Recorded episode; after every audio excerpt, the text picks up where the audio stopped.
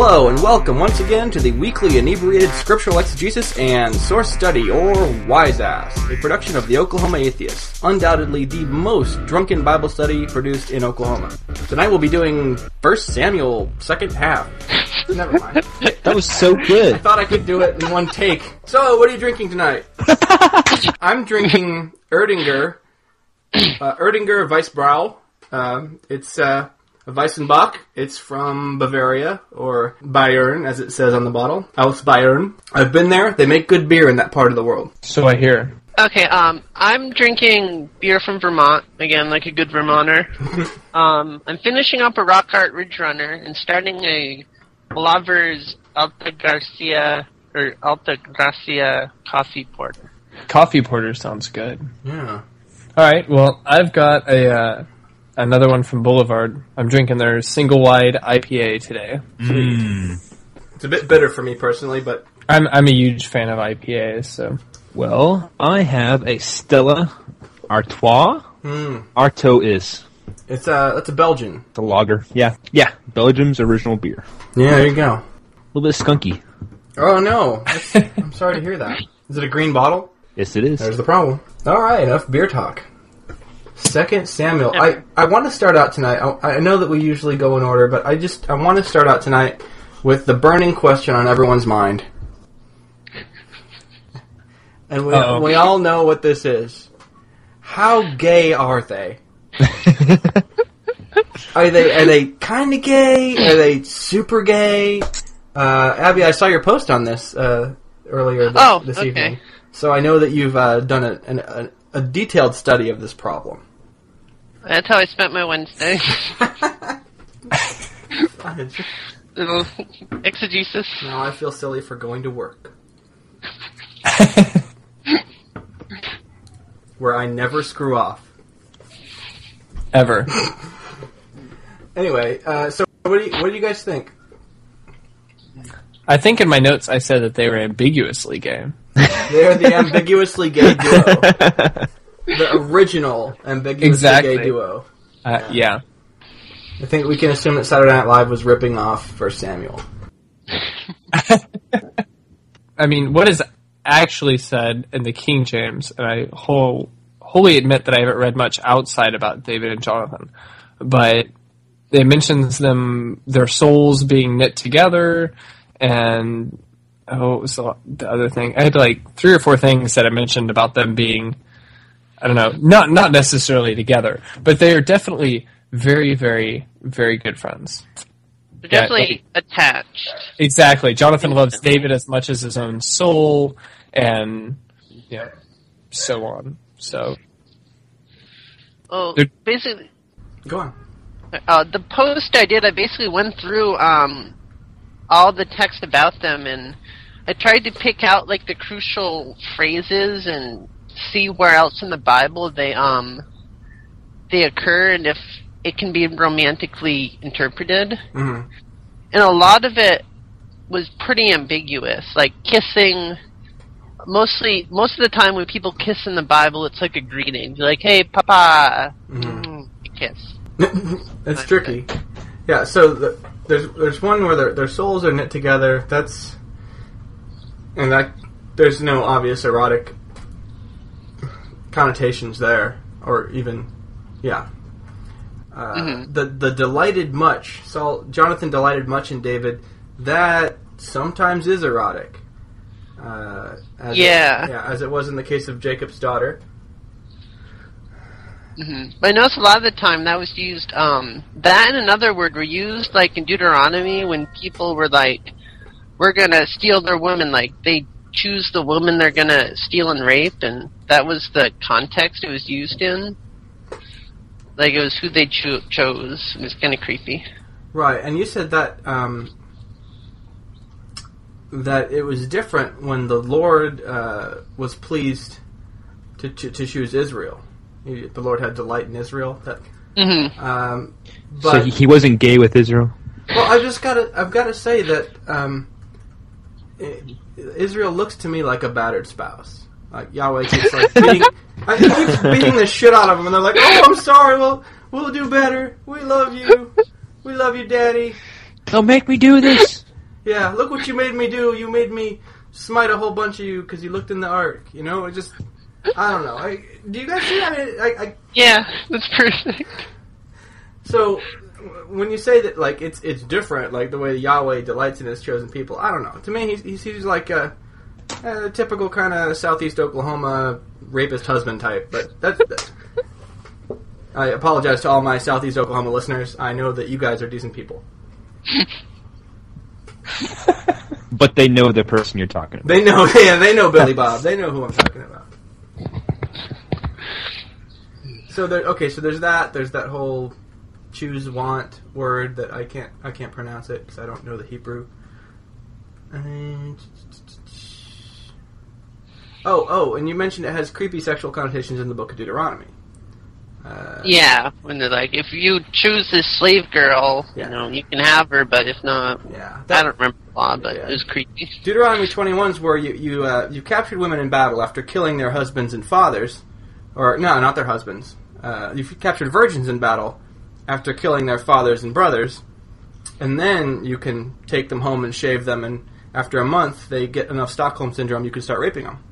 That's the plan. That's right there in Deuteronomy 21. and there are those who say, "Oh, well, that's you know that's not what it looks like." I mean, God just likes virgins because they're undefiled. Right. So, ignoring the obvious meaning in, in Deuteronomy, uh, there's, there's still uh, delight is, is clearly sexual there, but but like you said, it's ambiguous. It, it could also mean the other thing. Mm-hmm. Like chose. Yeah, my like my final conclusion was just basically that um, I think it's kind of a metaphor for King David, like as the monarchy, because a lot of the stories are about they really like elevate King David as you know he's King David, he's pretty awesome, and everyone should love him, and Right. Saul doesn't, so Saul's doomed. Even Saul's own son uh, bowed down before the Davidic lineage, as they say. Uh, hmm I, I don't- I don't know. I mean, there, there's so many possibilities here. I mean, they could both be historical characters who uh, maybe they were historical characters, for all I know, and maybe they had a secret homosexual relationship, or maybe they just really wish they could, but they couldn't, so they just had a really tight bromance because they knew that they'd get stoned to death if they ever actually did the deed. You know, and, uh, you know what I mean? There's a whole range of possibilities there, from just straight up bromance to bromance plus, oh, wouldn't it be great if God didn't hate gays so much? Maybe it's just rumors. Right, and we're all kind of assuming here that these are historical characters and not invented metaphors uh, that are supposed to represent the Davidic and, and the Saul uh, lineages uh, within the his, the mythical history of Israel, which has all become somewhat muddled by this point. But yeah, good good point. I mean, I'm I kind of assume that David existed. At least, like at some point, there was some guy named David. But yeah, it could just be personifications of a lineage, Right. much like the um, the Levites and all the tribes were personified as people. Right, exactly. And oftentimes they'll switch back and forth in the language from literal people to tribes and to they'll just talk about uh, uh, uh, you know they'll say and they came upon Amalek. Well, they don't mean the one guy Amalek. They mean the whole tribe. Hmm. So, yeah. Yeah, that's a good point. So th- there's there's so much. There's even there's layers of ambiguity piled upon ambiguity here because we don't know what the real historical context uh, really was. We, I- I, I tend to assume that there really was a historical David, but there's scant archaeological evidence to back that up. So hmm some, but scant. Anyway, do you guys have any more comments on this? Uh, the ambiguously gay duo because this is fascinating stuff. It's a good read. I recommend that everyone go to betterthanesdras.wordpress.com and read that post. Name dropping. Yeah, well, you deserve it. I think that was pretty much it for David and, and Okay. Jonathan. Other than, So we've I mean, it covered- is it is terribly ambiguous. Yeah, I kind of I kind of concluded that it might be a metaphor, but they chose a pretty gay metaphor. it's like the gayest metaphor in the Bible by a wide margin. I do really like the idea of it being like representative, like a an uh, what's sort of like a parable, like representative of, of tribes or of, of lineage. I think that's kind of an interesting idea. I never thought of that. You can you can play that out to where it makes sense to where Yeah. uh, Jonathan saying, uh, "No, no, David, get get yourself away from here. I want you to be safe. I want you to, to survive to one day be the king." And then that sort of justifies uh, why David's out there marauding, which we'll see later on, when he should be trying to ascend to the throne, which I think is like what he ought to have been doing given his you know anointed status at this point. I was gonna say that's probably a good segue to start the beginning because that's where David gets anointed. Yeah, that's in 16. All right. I thought it was interesting. that It begins with um the story of David being anointed by Samuel.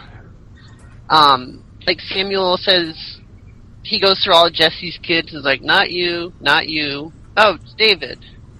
And then we cut to Saul, who's like having epileptic seizures, and he needs a harp player. So his assistant's like, Jesse has his boy. He can rent us, and so he gets a harp player. Yeah. And they they kind of conflict. Yeah, it get, it gets weirder because later on, after this, after David's like been Saul's personal harpist for a while, uh, later on Saul's like, "Who is this David, son of Jesse?" Yeah. And you're like, After he kills Goliath. "Dude, he's your harp player. What, what kind of question is that?" Maybe he meant who is this guy who wants to fight, you know, or something like that. I don't know. Maybe maybe maybe, he, maybe there's a lot of people named Jesse with name with sons named David. I, Right. He can't be bothered to to know who this harp player is. yeah, but you, you did get the sense that there's Just some cures him. some sort sort sort of haphazard editing here because Saul Oh, yeah. knows David personally, and then he's like, "Who is this guy?" Well, in one of the strands, David just follows his brothers out with Saul to war. In the other one, he's part of his company. Let's let's talk about uh, David and Goliath for a second.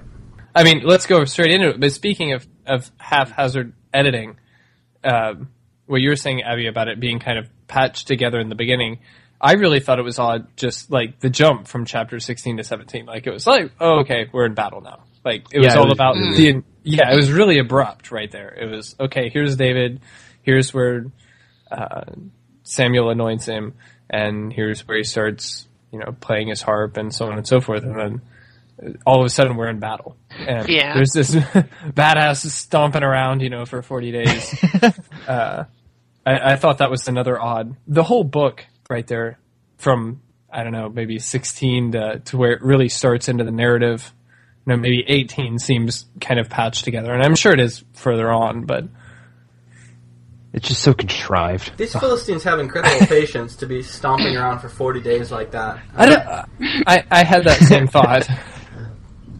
I guess I just like wa- watching Goliath prance around. They're like, Yeah, I- I've been camped out for a week or two in the wilderness, and I can't imagine just waiting for forty days. I, I have to say, so far in the Bible, I've become incredibly skeptical of the number 40. they seem to Yeah. a lot. Forty and twelve feel like magic uh, numbers with special numerological meanings that just keep recurring. Mm-hmm. Seven. Seven, Seven. yeah. I love the idea of trial by combat. You know, like we're going to line up these two armies on opposite sides, but we're not going to have them fight just yet. We're going to bring out a champion from each one and have them do the fighting. And I, I apologize for the C.S. Lewis reference, but there's a good scene in the Book of Narnia, in the Chronicles of Narnia, which I think are about as true as this. Uh, where where that, that same thing happens. But there's a, there's a trial by combat, and there's a, the king on one side and the, the high king on the other side are fighting for the, you know, for for who's going to surrender to whom. I just, I just love that idea. I'm not sure if it ever really happens uh, historically, but I think it's an obvious like um, narrative um, element because I mean, if you just have a bunch of random people fighting, it's no fun. But if you pick two out and pit them against each other, like a narrative device. no, it's Yeah. it's sort of like anthropomorphizing the tribes as a single person, except they're really doing it themselves. Like, the Philistines, represented in the person of Goliath. And I should probably point out later the part in 2 Samuel where it says someone else kills Goliath.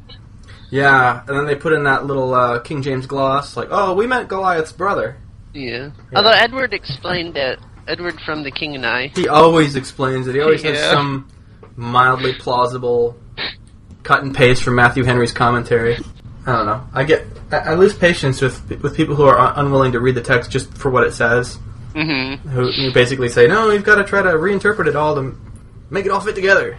Read Ecclesiasticus 42 and it'll It'll make sense of it. Yeah. See, I I did that for years, and at some point I had to admit I was being dishonest with myself. So, we got to Goliath, Goliath David. and David. Indeed. Good. And stuff. Goliath stamps around for 40 days, and the uh, Israelites are pretty fearful of him, apparently. Can I say that the um the Greeks must have been a lot taller back then? yeah. I know some Greeks, and they're, they're not much taller than say Puerto Ricans, which aren't very tall. uh, generally, they're not ten feet tall, not nearly. You know. Well, they're Oh, Myetian Greeks, so maybe they were taller. There's some special kind of Greek. They're like the basketball playing Greeks. they they could have had some, you know, genetic anomaly or something. sure. We got Yao Ming, don't we? Yeah, Goliath is the Exactly. Yao Ming of Philistia. They just got lucky, and he was. So, so Goliath says, "If I win, you're, you're going to be my servants," and uh, David just won't have any of that. Mm-mm. Comes at them. We all know the story. Slays them with the rock. But I, I, I remember this part. But I like reading again. After he's done killing Goliath, he cuts off his head, Yeah, hell yeah. slices it right off. What I love is why David has so much confidence. He's like, dude, I fought lions.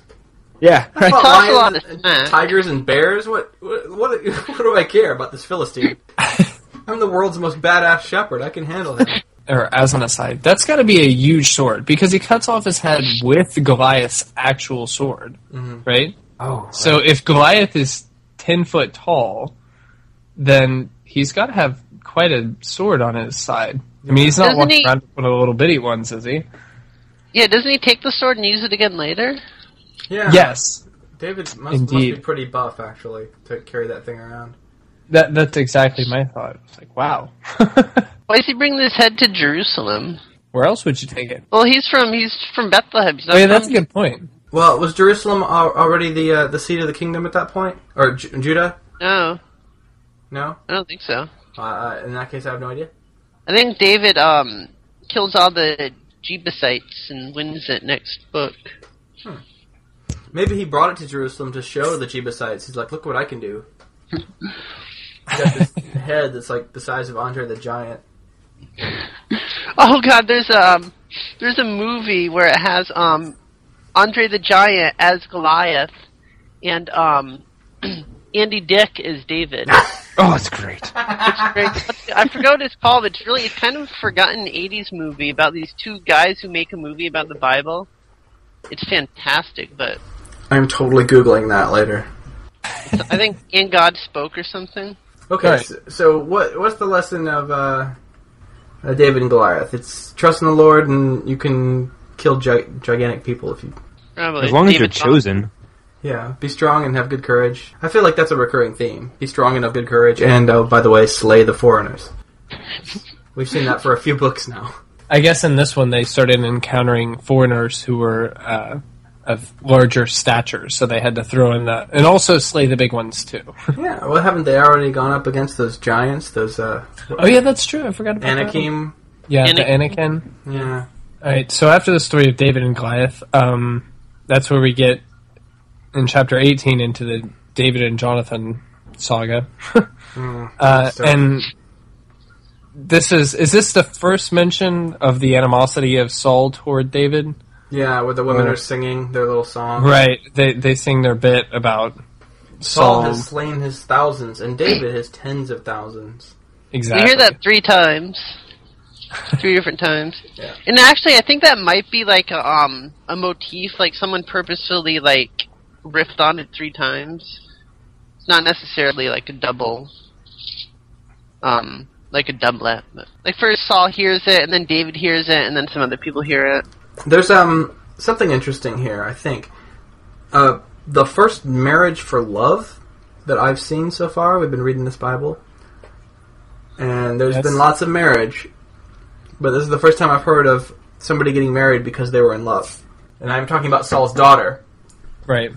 uh, being in love with David. And, uh, you know, I've heard it said that this whole marriage for love thing is a modern invention. Well, apparently happened at least one other time before. Oh, and he he gets the um the foreskins of a hundred Philistines to win her. Right, which is Right. like the best wedding gift ever. Well, it was all it was Saul's ploy to try and get David killed, wasn't it?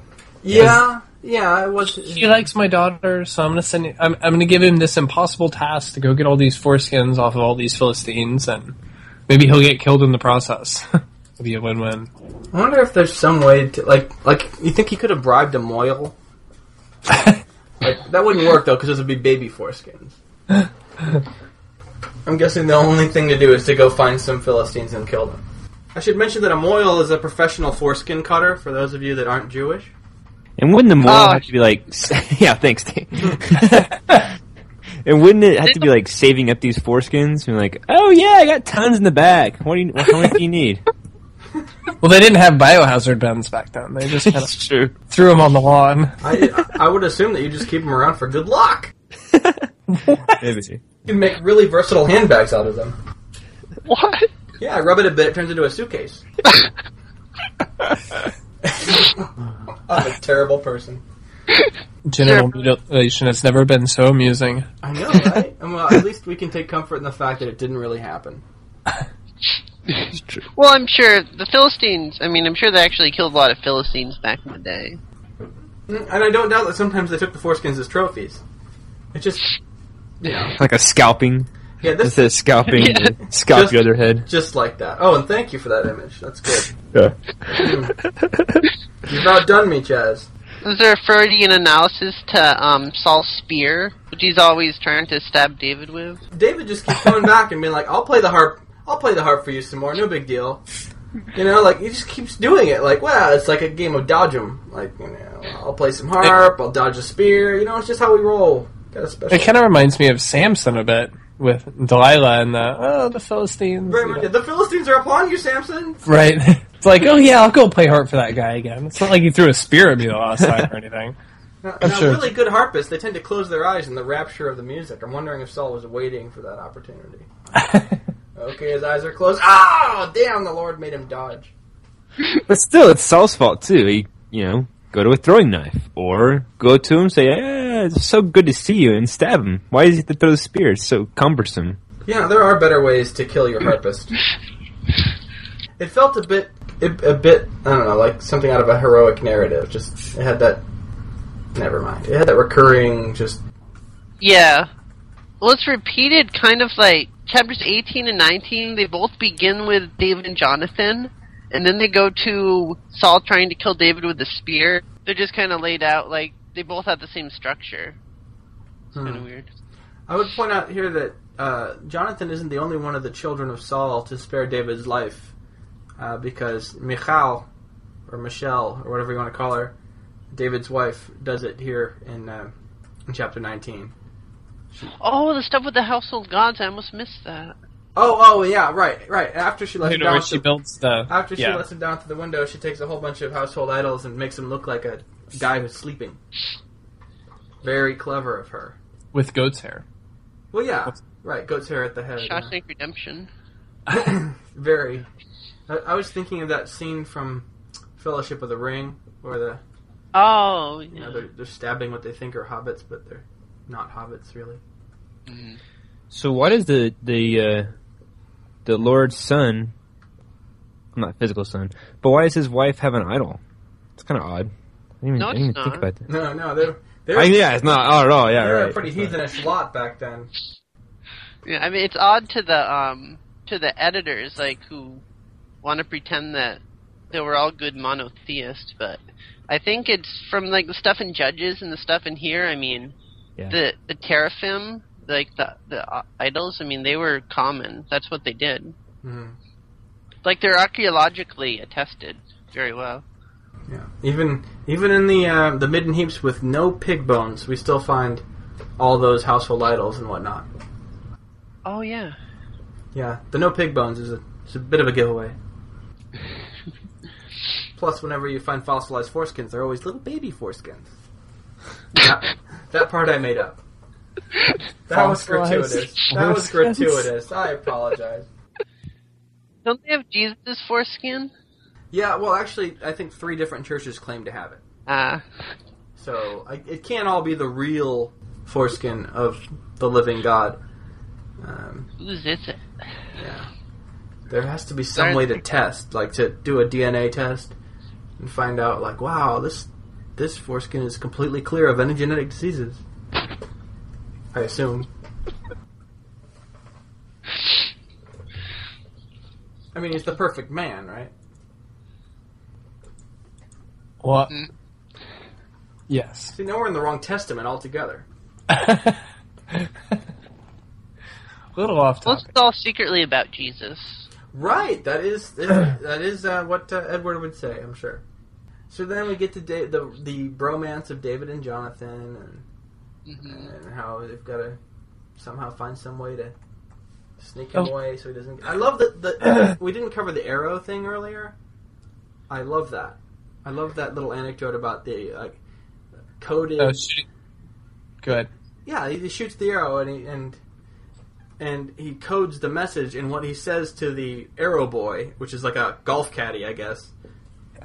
Uh, go get my arrows, and then he codes this message in there. You know, he says, "Go, go quickly, go, don't stop."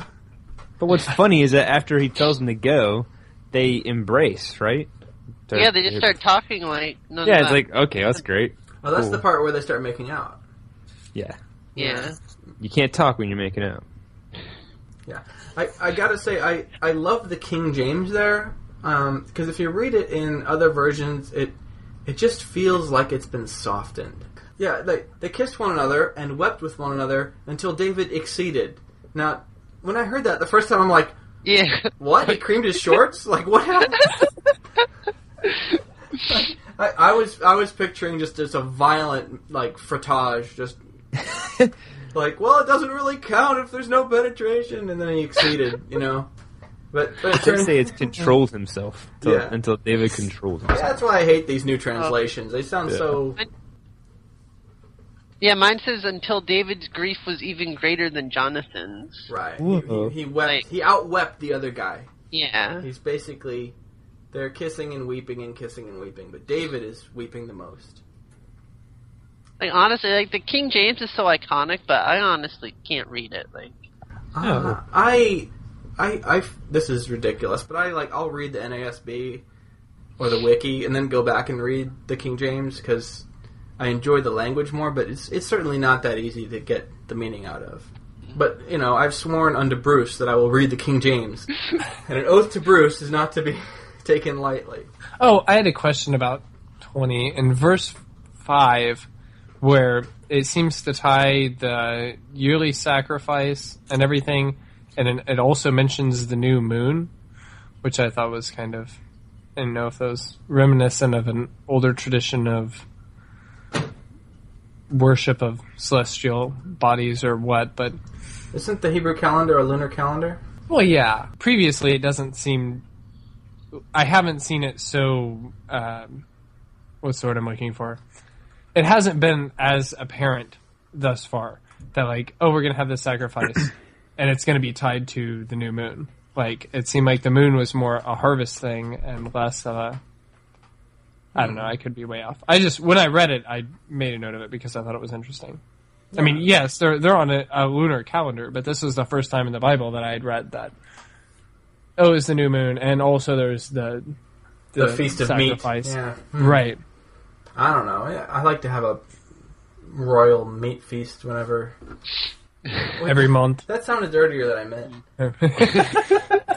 All right, David. it's so David and Jonathan. It's, I can't get away from the theme. I don't know what the deal is with the uh, the feast of the new new moon. I'll have to like look that up later. yeah, all the Yeah. different like festivals get pretty confusing. I don't really, I can't follow that. I'm up for any excuse for a festival. I want to. Um, right now we have Saturday off of work because of the Jews. We have Sunday off because of the Christians. Once we get enough Muslims, we'll get Friday off. Sweet. So, of course, Europe Hey. will get there first, but uh, you know. Hey, in uh, verse thirty, I don't, we didn't get uh, we didn't uh, go to the fact that Oh, Saul yes. is now angry with Jonathan because Jonathan wanted to find out how Saul felt about David. So This is the most can homoerotic verse in the Bible, right? Right here, 2030. You've chosen the son of Jesse unto the confusion of thy mother's nakedness. I mean, come on. That does sound bad. That sounds But, um, way bad. Yeah, but I think that's just a product of the King James. Um, Okay, Edward. like- it's really about Jesus. But, um, no, I mean I looked up the my, my trans. Sorry. Um, my translation just says, "You have made friends with the son of Jesse, only to bring shame on yourself and dishonor on your mother." Uh, like nakedness is like when Noah was drunk and naked. Aren't, aren't there ways of expressing dishonor that don't refer to nakedness? Oh, maybe. Surely there's some For- there's some way not not to put what what sounds like gender confusion into this verse. If I, if I was trying to make the case that David and Jonathan really were historical characters and gay lovers, I would lean hard on this verse. I'm I'm kind of an Uh. agnostic on all those questions, but you know. The Strong's is actually H6172, um, which one is nakedness, nudity, or shame, and two is implying shameful exposure. So, and then it goes on and has the the translation count, and which it can also mean shame, unclean, uncleanliness, or nakedness, which is uh, by far the most often used. I, I think we can Really? safely assume that the Hebrews also had that dream where you show up to work and you're not wearing any clothes. Which we still have to this day. At least I, I had it last week, so I don't know about you. So, Keep it going, Paul. next, say the next thing that I have is pretty much David goes like escapes and goes on his what would you call it? His, Robin Hood phase. Yeah, yeah, totally. that, that's Yeah. perfect. Yeah. Sherwood That's Forest. exactly what I was looking for. His band Uh, of merry men. right? it, uh, on that topic, what are wilderness strongholds? Out of curiosity, has anyone read anything about? I didn't get a chance to look it up. Um, Uh, no, I. I think that like wilderness, they basically mean like the desert, kind of. Um, and I know there are like little like oasis garrisons, Okay, um, that just kind of dotted throughout the place. okay. That's also like, do they build forts like out in the middle of the desert, or Yeah, I little think, I- like I know. state guard things out there, or what's going on here? Yeah. One of the famous um inscriptions of like Yahweh and his Asherah comes from one of those, like way in the south. But it was like occupied by Israelites. now you're talking about one where they found uh, Yahweh and Asherah side by side in one of those ruins, right? Yeah. One of those ones where they're like, "Oh crap, we got to bury this before anyone sees." Mm. I'm not totally sure that's the same kind of structure, but I, That makes sense. I just didn't. I had read wilderness strongholds and had wondered what exactly. Yeah, I'd kind of pictured something like the frontier forts in the American settle. You know, when, Right. when the Americans were busy Yeah. killing off Chaz's ancestors. Uh, I love the scene where um he comes into the town and they sing that song, and for some reason it scares them. They think David thinks they're all going to gang up on him or something, so he pretends to be insane. And I don't really oh, there's a great line about Mad Men there. at the end of 21. Yeah, he feigned himself mad. Am I short? Am I short of madmen that you must bring this one to thank me? Have I need of mad men that you have brought this fellow to play the madman in my presence? Did anyone notice that um twenty two five? this guy, the prophet Gad, just pops out of nowhere? It's like, hey, by the way, I'm here. yeah. Oh yeah, yeah, that's some good editing, isn't it? And gave him some good advice. Yeah, he did. Is is uh is the prophet Samuel dead by now? He is, right? no, well, no, No. it just kind of like, no, it's 25. Okay. But he doesn't Right. matter at this point. Like nothing's going on with him. And it- well, David's it in just- the woods. So, right. Kind of lost that plot point. It's Yeah. written hmm. and it, it's not very eloquent. It's just like, and Samuel died. I think that's in twenty five one. And we're all sad. Yeah, yeah. Yada yada yada. Well, they didn't have a good Samuel. They, they didn't have a good Saul death narrative to steal for Samuel. Uh, So they had to write Oh. it themselves. So, what about the bit whenever Saul goes in to cover his feet in the cave, and da- David manages in, in the cave where David and his men are hiding, and he manages to procure a portion of of Saul's robe. Right. You know, I've I've spent a lot of time in church as a kid. Most of this stuff, most of it sounds at least vaguely familiar. I have never heard this story about King Saul taking a dump in a cave and David coming up to him being like, I could have killed you, oh, but I didn't. Because I'm horrible. And it's an incredibly important story because it ends with Saul being like, "Oh, I'm sorry, David. I'll." He like totally changes his tune. There's a really sweet little, Right. like, um, why can't we just talk this out and not be mortal enemies at the end there? I I thought that whole bit was actually kind of odd. Whenever like Saul's walking out of the cave, and David just kind of you know runs up and is like, "Oh, look, I got this piece of your cloak." It's it's not like Saul was you know hunting hunting the land trying to kill David or anything.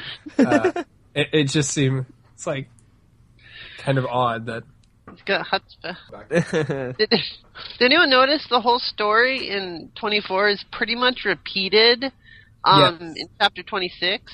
Right, only there it's not a cave, it's a camp, right? Yeah. he's But asleep. Same with him being like, "Oh, I'm sorry," and repenting to David. It's just not nearly as much fun when there's not the whole you were taking a dump and I could have killed you element to it. I think Saul has some some serious security issues. No kidding. I mean, for a king, his secret service is seriously failing. Seriously, they're failing hard. And twice. Because yeah, I mean, it, the story in twenty six, he's uh, he was drunk, wasn't he? Uh, you realize what we've done Or here, skipping from kinda- one story to the other? We've we've skipped over our um our blogess's namesake, Abigail. Oh no. Oh Yeah, we can't oh, yes, that. we have. We cannot do that. We cannot skip over Abigail. I was kind of disappointed because I'm kind of like a, I don't know. You're kind of like uh, not the most heroine. Kind of like the mob wife.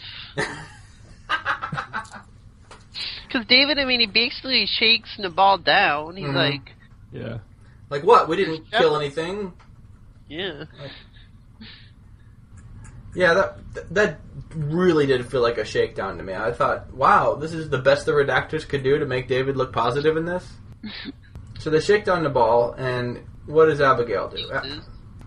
He refuses, and then Abigail runs down. It's like, "Oh, King David, you're awesome. We all love you. Here, take everything because you're King David." Like all the characters know that you know he's going to be King David. She has a very Jonathan-like, uh, like automatic deference to him. Love at first Yeah. sight, as as it would seem. She gives him some bread, right? She doesn't stop him with a tent peg.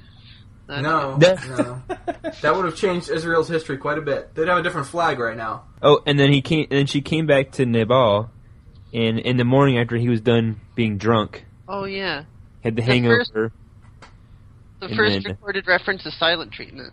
Yeah. Sorry.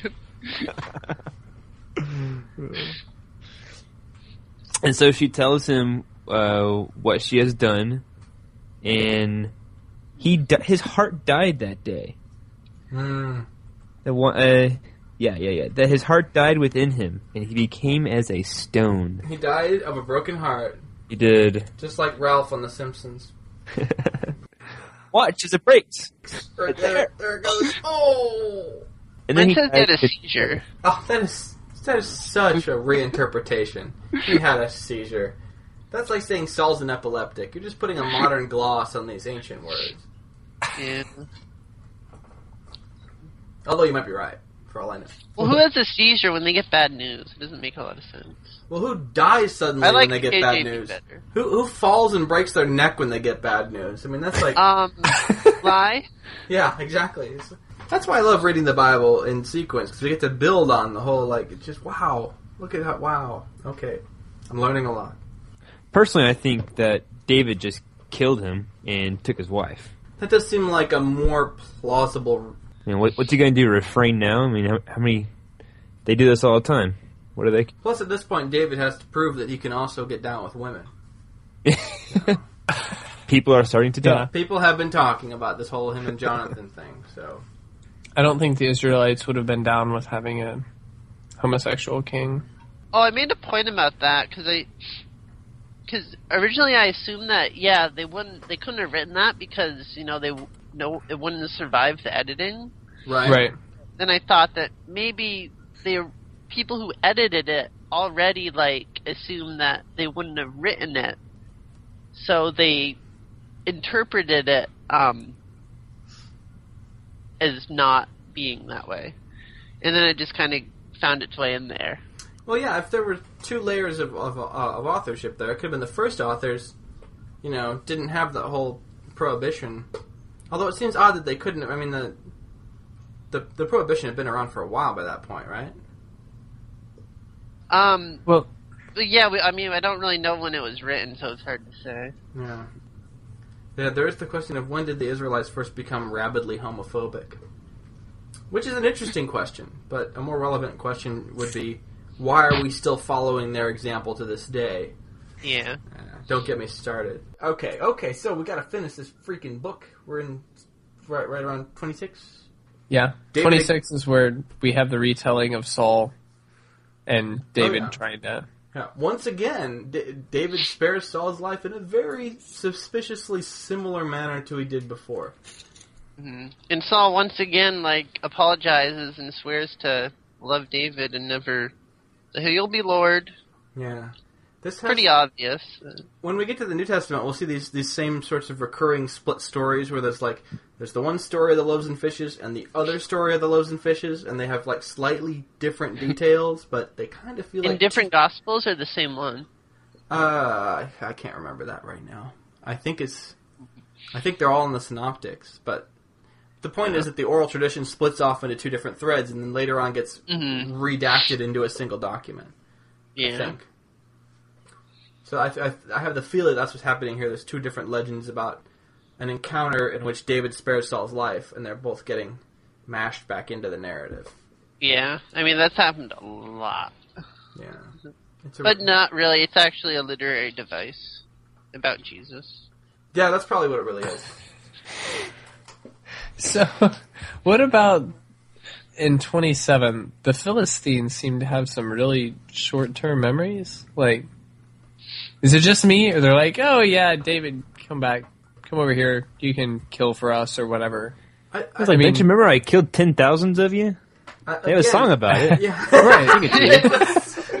I suppose that that song doesn't translate to the Philistines. They haven't heard It was a number one hit back home. yeah, It got me kicked It out. was on the Billboard Top 20. I'm surprised you haven't heard it.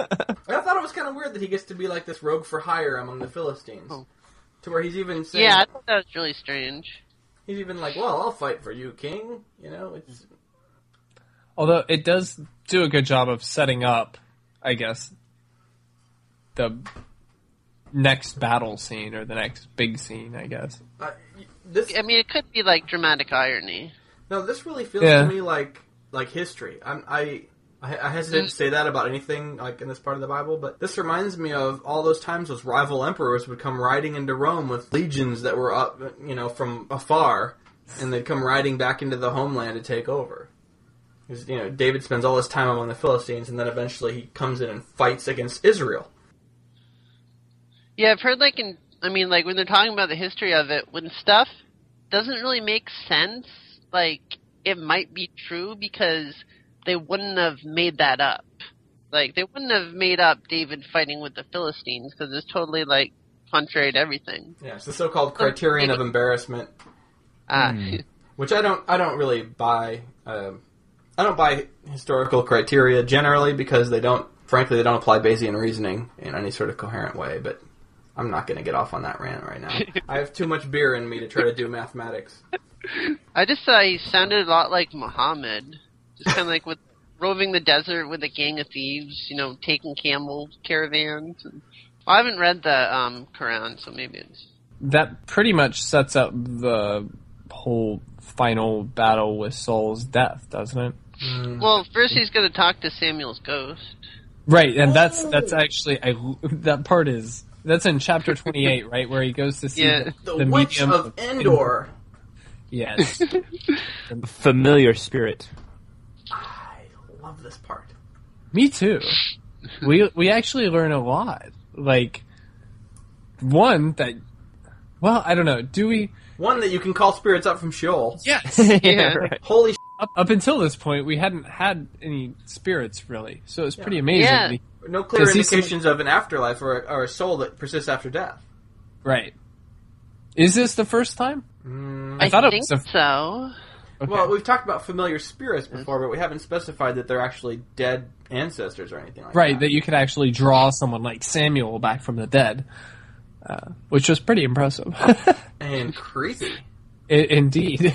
Uh, th- the Bible here, But- it, it's unequivocal. It's it's actually the spirit of Samuel. It's not the witch of Endor pretending to channel the spirit of Samuel. She really Right. calls up Samuel and says, "Samuel said, why do you consult me?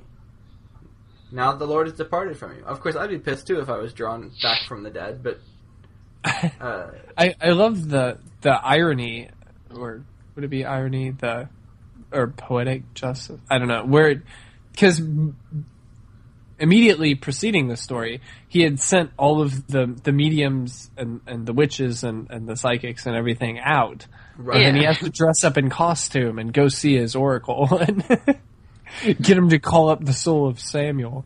Thought that was the good. idea of the king pretending to be a commoner in costume is a really like recurring right, a common. you know, motif in fables and fairy tales and myths. It's good stuff. Good stuff. I think it even happens in Shrek.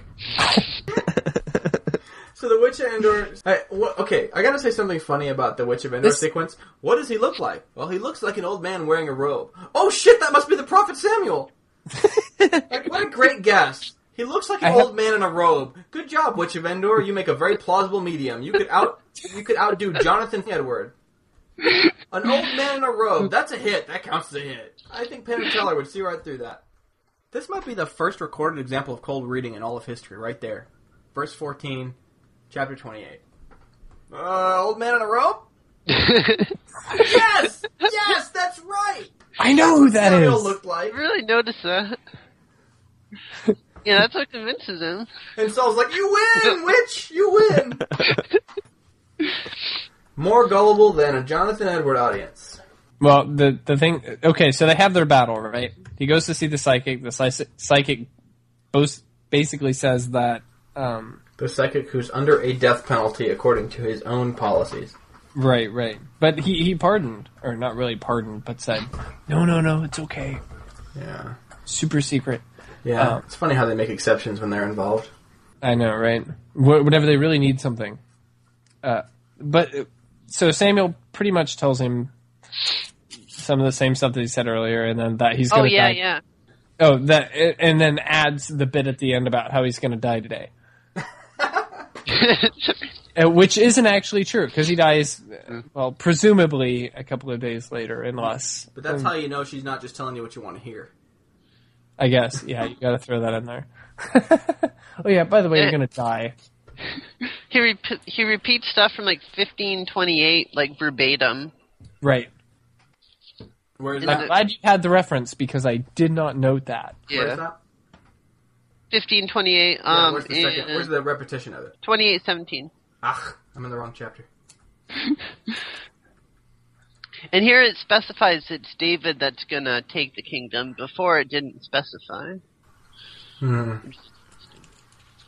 Yeah, torn the kingdom out of your hands, just like the hem of a garment. Hmm. Oh, like the hem of the garment that he cut. Exactly like that. He was. Reoccurring motif. Then, speaking of that, this is the third um, repetition in that song. I know, right? Um, I, I'd be willing to guess that that song predates this book. Oh yeah, it's obviously like a famous thing they're riffing on. If I was one of those people who could tell archaic Hebrew from less archaic Hebrew, I'd be able to tell you that. But There's also that um Saul. Why is Saul one of the among the? Is Saul also among the prophets? right, There was a short. That- There's this weird little. We skipped over it, but there's this short little story about Samuel, like being like a charismatic preacher. Um, that was obviously like this weird random little insert. That mostly the reference about him being one of the prophets had to do with him being well with his episodes, right? About No, his- that's Saul. Saul had the episode, except in the last part of 19, there's a weird story where Samuel has. Oh, okay. But having But, oh, having like depressive episodes and having manic episodes, I mean, one one could argue that Saul, when he was among the prophets and having this like scat singing kind of uh, glossolalia, like you know, singing along with the jam band, that that's the manic phase, and and then later when he's like has an evil spirit and needs his own personal harpist, that's the depressive phase. Oh, good point. I thought that you made that point on your blog. no, I thought, I, was like, oh, I, I thought I'm ripping you off right I now. I assume those were two different descriptions of the same thing, but they could be the same description of different. Things. Yeah, it could just be like manic phase, depressive phase. You know, he's just bipolar. It's possible. I mean, Mhm. it's not like mental disability is something we just invented. We just made up terms for it recently. The one thing I want. Are we done with Saul being bipolar? Uh, yeah, sure. Well, we don't have to be. No, no, I got nothing more to say. Um, I just want to say in chapter 30, um, they bring out the ephod, ephod, whatever, Right, um, right. which apparently seems to be like a, some kind of container for the sacred lots. I've got to. Uh, did you see my thing on that? That I, I was talking to you. Uh, I wasn't talking to you. I was commenting on your blog. Was it your blog? Was it Bruce's blog? About my theory of, of how they use the the Urim and Thummim. No, how? Okay, this is my theory. There's there, there's two flat stones, Mhm. and, and maybe they look a little different. Maybe one's black, maybe one's white, maybe one's dark, maybe one's light. They go into the ephod, right? They're flat stones. They go into a pouch, right? Hmm? And you just reach into one. You reach in and you pull one out, Oh yeah, yeah, yeah. I've heard that. and that is how like every time you see these lots being cast, it's always a a Yes, binary no. trial. It's a it's like this group or that group. It's them or or the the other. So they they would divide it into groups. Say, okay, we we sorted out this one. Now we sorted out this one. They kept going into halves. That is Yeah. what the statisticians call a Bernoulli trial. Sorry, I had to get my expertise in there. Uh, so it has that feeling of a coin toss, but they didn't have a coin, so they, they just reached in and grabbed either the the Urim or the Thummim by feel Yeah. and like pull it out and like oh, it's white, therefore the Benjamites. You know, Yeah, there's it in chapter 30 and in 23. David seems he uses it and he asks God a bunch of yes or no questions, and that's how they figure out what God wants. They yeah, I've I've heard that theory about it them being in the pouch and being pulled out. that's. If you invented that, you someone else beat you to it. oh no no no! I, I read a whole bunch of theories on Ah, on the Urim and Thummim, and that was my favorite one because it fits these Mhm. sequences of, of yes or no. uh, They look like coin flip style events. In chapter 30, uh, not really so much on topic. Well, on topic because it's in chapter 30. Relatively But- on topic compared to some. Right. uh, I in 3017, uh, I particularly like the verse in which he smote all of the people until the evening, uh, and there escaped not a man of them, except for those 400 which rode on camels. Those damn They cavalry. cavalry are so mobile, you just can't slay them that easily. What we mean is that there escaped not a man of them who was on foot. We killed all the foot soldiers. But the cavalry, yeah, they were on camels. What are you gonna do? I think you're supposed to say that last part really, really fast.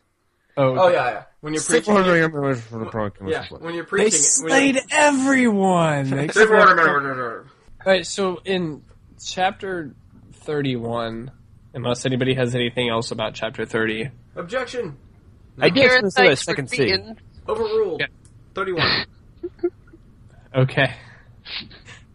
In 31, I thought it was really interesting how they dealt. Well, first, Saul and his sons meet their uh, their bloody end, uh, which is interesting because they fall on their swords. Well, Saul does. It doesn't Well, really say yeah, how. His, yeah. Yeah, right. and we'll get to a big massive Presumably. contradiction next book over that. So let me just note that right now. At the end of this book, Saul takes a sword and kills himself with it. He Now, does ask. Next his- time, that is not what happened in Second Samuel. So we'll get to that. he does ask his armor bearer to run him through first. Like seppuku. Right. But then, Uh, The armor bearer was sore afraid. right, he, he was uh, afraid and wouldn't do it. And so then Saul fell on a sword, and then his armor bearer promptly thought it would be a good idea to do the same thing. I could see being afraid of, of being the guy. Like you're in the act of killing the king, and someone walks in, and you're like, "Oh, but he told me to." I mean, who's gonna believe you? Okay. I'd be like, "Okay, Saul. Well, I need you to write this down and sign it that this was an assisted suicide. I want an ironclad, uh, do not resuscitate order in my hands, That would've been- notarized. That would have been hard to do when they were chiseling things in stone. I know, right? He totally would have died first. Uh, So yeah, I would just like to point out that Saul kills himself at the end of this book, and we will notice a very different story when we get to Second Sam. What I thought was really interesting was the whole burning.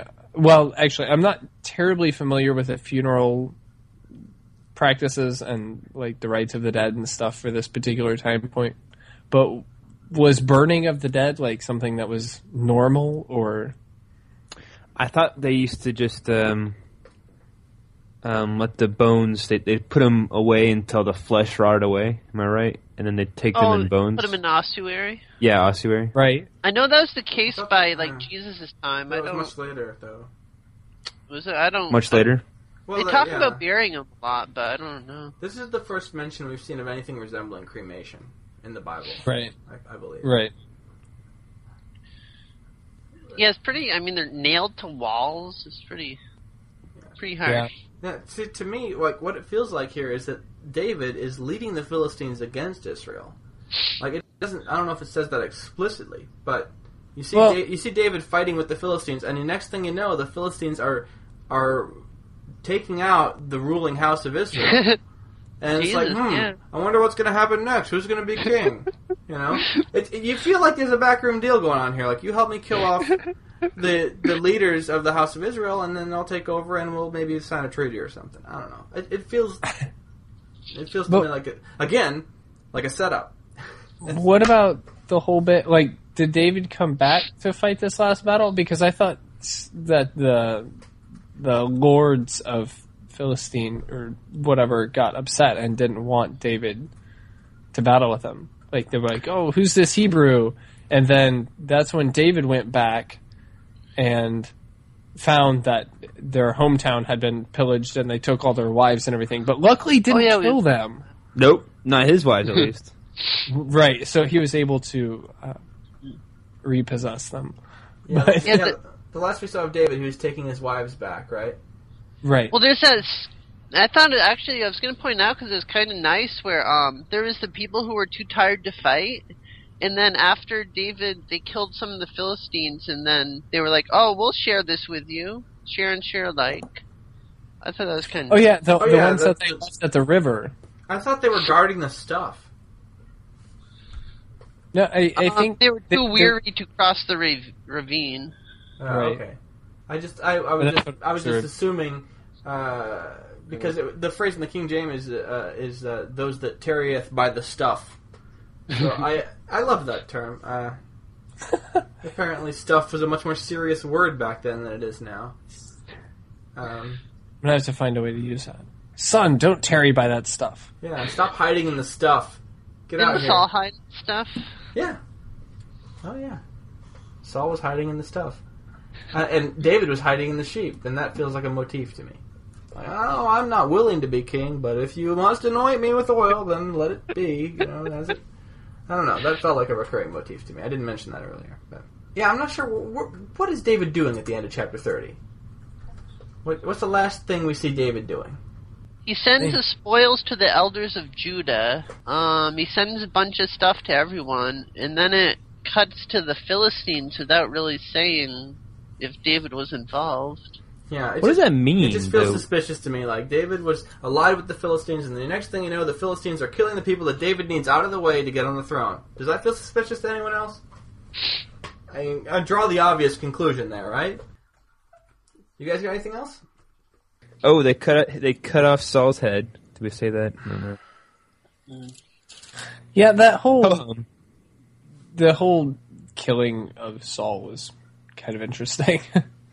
The way they that was that it? was that was definitely not a portion that I was familiar with. But yet From my- another incidence of the knee mail here, where they they cut up they cut up Saul and publish it all around the land of the Philistines. right, right. Yeah, mine actually says they they take the good news to idols and people alike, Huh. which is really interesting. Yeah, we've got publish it in the house of their idols and among the people. And I, I read that originally as, as taking Saul's armor and like posting it, like you know, like here's a piece of armor of the king that we deposed. You know, but who knows? I mean, his head was also his head was also among the artifacts that was being stripped off there. So I assume that his knees were shipped somewhere. Oh no! Wait, his body was fastened to the wall at Beth Beth Shan. Uh, hmm. Where's that? No, they took the body of Saul and the bodies of his sons from the wall of Beth Shan and came to Jabesh and burnt them there. Hmm. Ended up burned. They made the rounds with the bodies. They bodies. did. Wait, they burnt them? Mine says they anointed them with spices. Maybe they were very flammable spices. Wow. that was before they cooked them. Oh. Highly flammable spices. It's Huh. pretty. Well, we, we know Once that the you King James is the one right version, so I'm going to ignore Yeah. whatever yours says because Once you start comparing translations, it really gets you bogged down. it really does. Which is why God inspired the King James as the one Ah. true translation into English. to help us out.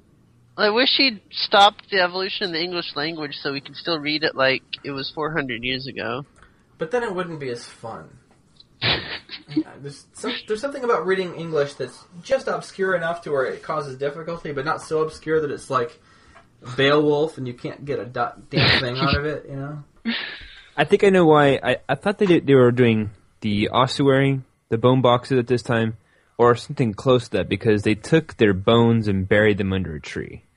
Hmm. So they cared for the bones. That's, that's what I was thinking. And Maybe separately, after they burned off the other stuff. yeah, yeah. Oh, that's a good point. Yeah, also, he's buried under a tree that he was sitting under before.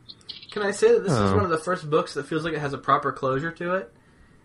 Yeah. Like it Yeah, really Bruce ends on like a, a real ending. Like, bam. Who did you say, Bruce? Yeah. Like a lot of them, it feels like, well, we're out of scroll, so we'll stop talking now.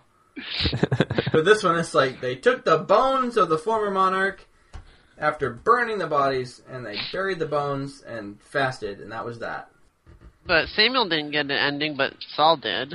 So I, I think Hell. we, we forgot to mention that the inhabitants of Jabesh Gilead heroically stole the bodies.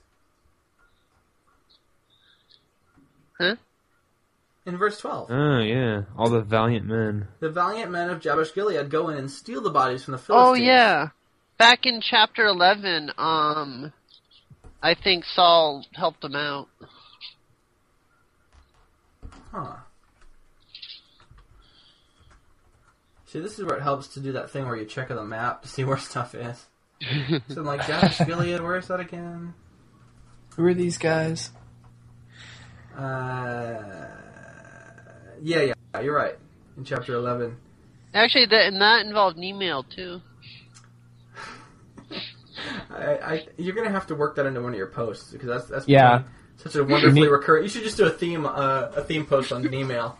An email is wonderful. That's that's totally got to stick around. Oh man, good stuff. Okay, so you guys have any other notes or thoughts on the first book of Samuel? Not I.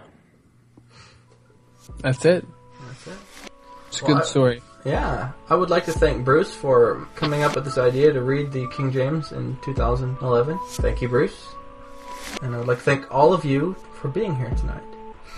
Gracias. Or wait, you're welcome. De nada. De nada, de nada. You know? The Oklahoma Atheist Godcast is produced by the Oklahoma Atheists. The mission of the Oklahoma Atheists is to develop a community of individuals and families who value and promote critical thinking, free thought, reason, and a scientific worldview, and who seek to have a positive effect on the community at large through fellowship, rational discussion, community service, and education. For more information, please visit our website at www.oklahomaatheist.com.